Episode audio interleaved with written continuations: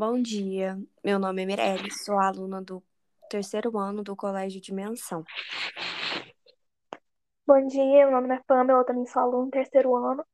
E aqui a gente está no podcast falando sobre meio ambiente e a ciência.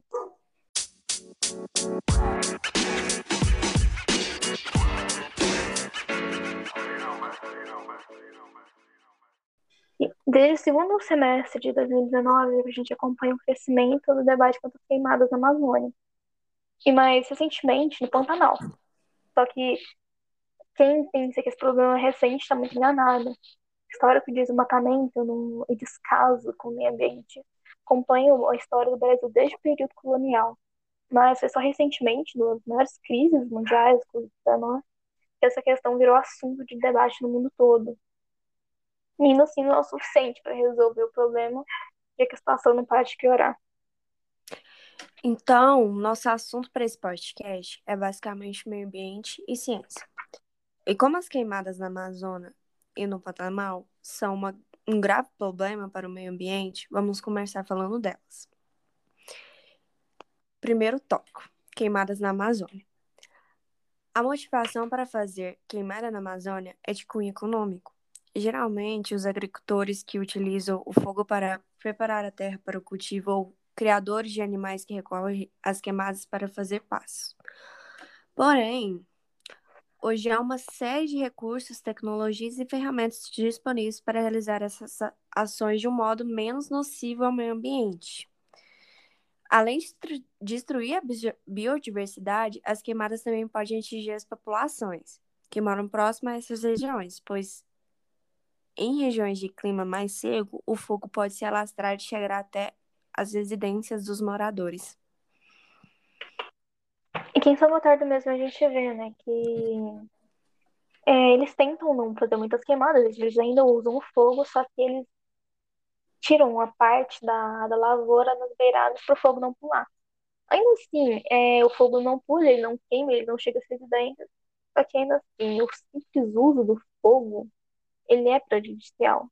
E esse é um caso de Gotardo, porque fora daqui a gente vê muita gente usando fogo fora de controle e, e deixa o fogo alastrar.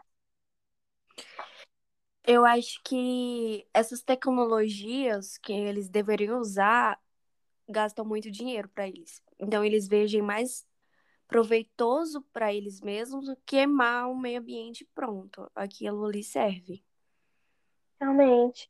Porque, só que, de certa forma, a gente vai ver a longo prazo, é, a queimada, ela produz muito mais malefícios que benefícios.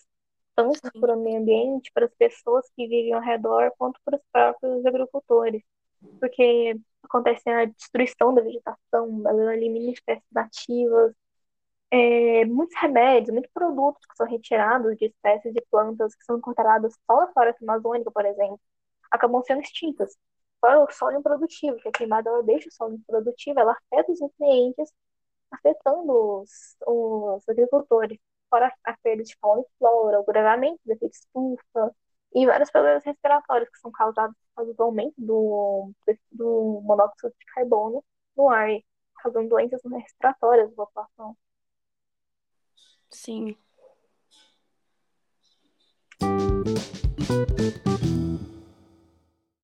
Segundo tópico, a ciência e as mudanças climáticas. De certa forma, é, simplificadamente, a, as mudanças climáticas, a mudança do clima, a alteração climática, são, são as alterações e, climáticas de temperatura, precipitação, nebulosidade em escala global, que sempre ocorreram de forma natural em toda a história da Terra. Mas atualmente, no, nos últimos tempos, a gente vê que as ações antrópicas elas agravaram as alterações climáticas principalmente depois da, da Revolução Industrial, é, que fez com que muitas mudanças passassem a representar uma grande ameaça à biodiversidade e são os principais problemas ambientais do século XXI. Por exemplo, é, muita gente, é, acontece muito negacionismo, muitas pessoas afirmam que a onda de frio no Texas que aconteceu nos Estados Unidos em fevereiro desse ano, a onda de frio em Nova York elas provam que o aquecimento global ou que a mudança climática não existe. porque muitas pessoas veem uma mudança climática como uma ação que provoca calor. Só que a mudança climática ela produz é, é, mudança muito forte de, de frio para calor, aliás, diminui muito as temperaturas e aumenta muito as temperaturas. Porque a gente viu essa onda de frio no Texas, muito, que matou muita gente, né? Nas ruas, muita gente morador de rua. E no, no Rio de Janeiro a gente vê temperaturas chegando a 40 graus. Passando disso às vezes. É verdade. E a gente vê também que as pessoas vejam o aquecimento global como, tipo, uma coisa normal já na vida delas. Tipo, não se preocupam, não tentam procurar saber o que está acontecendo, o que pode acontecer. Já vejam como coisa normal na vida. Tipo, isso tem há muito tempo, então não, não, não vai mudar. É, realmente. A gente não pode falar assim de todo mundo, é claro. A gente sempre tem vários ativistas, várias pessoas que estão tentando mudar a situação. Exemplo disso é uma ativista sueca, que é, que é, que é a Greta, e ela tem 18 anos e já há muitos anos ela vem tentando alertar a população, alertar as pessoas e tentando chamar atenção para a causa ambiental, que ela apoia, que ela é representante dessa causa ambiental no país dela. E, de certa forma, ela passou representando o mundo inteiro, porque ela é uma pessoa que chamou muita atenção e chegou até a ser chamada. De pirralha, né? Sim, de pirralha. E ela, inclusive, ela colocou isso no, no Twitter dela. Ela assumiu isso pra ela. Porque a gente vê que essas pessoas elas estão ainda tentando mudar as coisas. Sim, talvez sejam a nossa salvação. Hum, espero que sim. As mudanças climáticas, pelas quais o planeta vem passando, por causa das ações antrópicas, podem gerar diversos impactos, que deverão ser mais graves em países com menor capacidade para se adaptar às mudanças que ocorrerão. E essas consequências são o aquecimento global, que a gente acabou de falar, uns exemplos aqui, perda de cobertura de gelo nos polos, a subida do nível médio das águas do mar, o aumento de frequência de fenômenos climáticos externos como secas e chuvas, alterações na dis disponibilidade de recursos hídricos, desertificação, alteração nos ecossistemas e perda de biodiversidade, risco de insegurança alimentar e do colapso dos sistemas alimentares impactos na saúde e no bem-estar na população humana.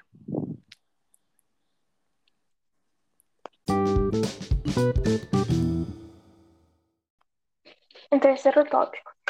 A gente trabalha com negacionismo científico. É, já que a ciência no Brasil ela arruma para o desmonte. a gente vê cortes na educação, tanto em escola quanto em universidade, e compromete a formação de nossos pesquisadores e encalha as pesquisas importantíssimas que são produzidas pelas instituições públicas do país como se o nosso governo ele buscasse a quebra de uma estrutura que tem contribuído há anos para a formação de competência desenvolvimento e justiça social. Tal como a produção das vacinas do coronavírus. Sim, elas estão sendo negadas tanto pelo governo quanto por uma parcela da própria população. Estão ignorando os cientistas e apoiam medidas políticas que são claramente anticientíficas, gerando efeitos catastróficos para o Brasil, seja na saúde, seja no meio ambiente ou na ciência, ou na educação. A própria pandemia de Covid-19, que já foi considerada gripezinha na palavra do senhor presidente, continua sendo negligenciada, mesmo fora de controle, matando quase mais de 3 mil brasileiros todos os dias, né? É exemplo de negacionismo que vemos hoje. Vale dizer que isso não acontecendo só no Brasil, mas em vários outros países. Os Estados Unidos, por exemplo, eles estão acompanhando a mesma coisa que estão acontecendo aqui no Brasil, praticamente a mesma coisa. A onda de pessoas anti-vacinas estão crescendo de uma forma assustadora. A desinformação que essas pessoas estão passando, que elas estão recebendo para si, elas estão é, prejudicando os próprios filhos nessa, nessa jogada delas. É verdade. Em julho do ano passado, uma denúncia havia, sido feita contra o Bolsonaro na corte de Arraia, acusando o, pres o presidente de negligência no combate à pandemia, falhas graves e mortais no combate à pandemia de Covid-19. O, pro, o processo reuniu mais de um milhão de profissionais de saúde, movimentos sociais, entidades internacionais, mas a Pro, Procuradoria arquivou o caso por considerar que são necessárias mais evidências. Mas quando a denúncia foi feita, estavam próximos de 90 mil óbitos, quando hoje estão morrendo mais de 3 mil por dia, com um total de 3.884 mil óbitos, é isso? 3, 300 é, mil. Isso, 300 mil. Mais de 300 mil óbitos. Quem sabe agora é possível enriquecer o processo com mais números. Mas a boa notícia é que a gente ficou sabendo que várias, é, que aconteceu outras duas notícias, feita em dezembro, que, e elas agora elas estão no primeiro estágio de avaliação, no arquivado.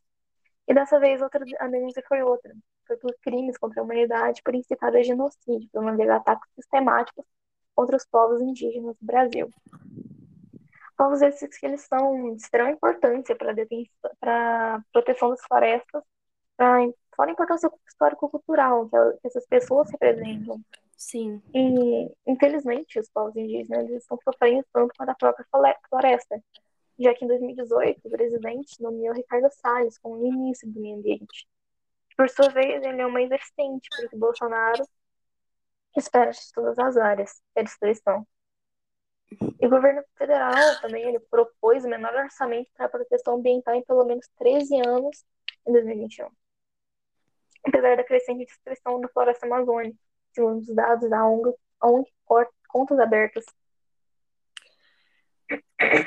E quando pensamos em toda essa situação, precisamos tratar o problema como um conjunto de coisas. Pois é assim que é. Ciência, meio ambiente, desenvolvimento tecnológico, política, todos se influenciam mutuamente. E disso percebemos que a solução precisa ser uma só. Não é simples e não é somente uma ação, mas para mudar o futuro catastrófico que nos espera, depende não só de uma coisa e nem de só um grupo ou pessoa. E não vai ser um processo rápido. A mudança ela precisa acontecer em todo mundo, assim, acontecer em cada pessoa. Cada pessoa precisa mudar para que a política e a tecnologia mudem e melhorem no meio ambiente que ele sofra menos, que a ciência ela se torne mais relevante e menos contestada por coisas bobas. Terminamos aqui o nosso podcast. Muito obrigado por nos ouvir até agora. E até uma próxima oportunidade.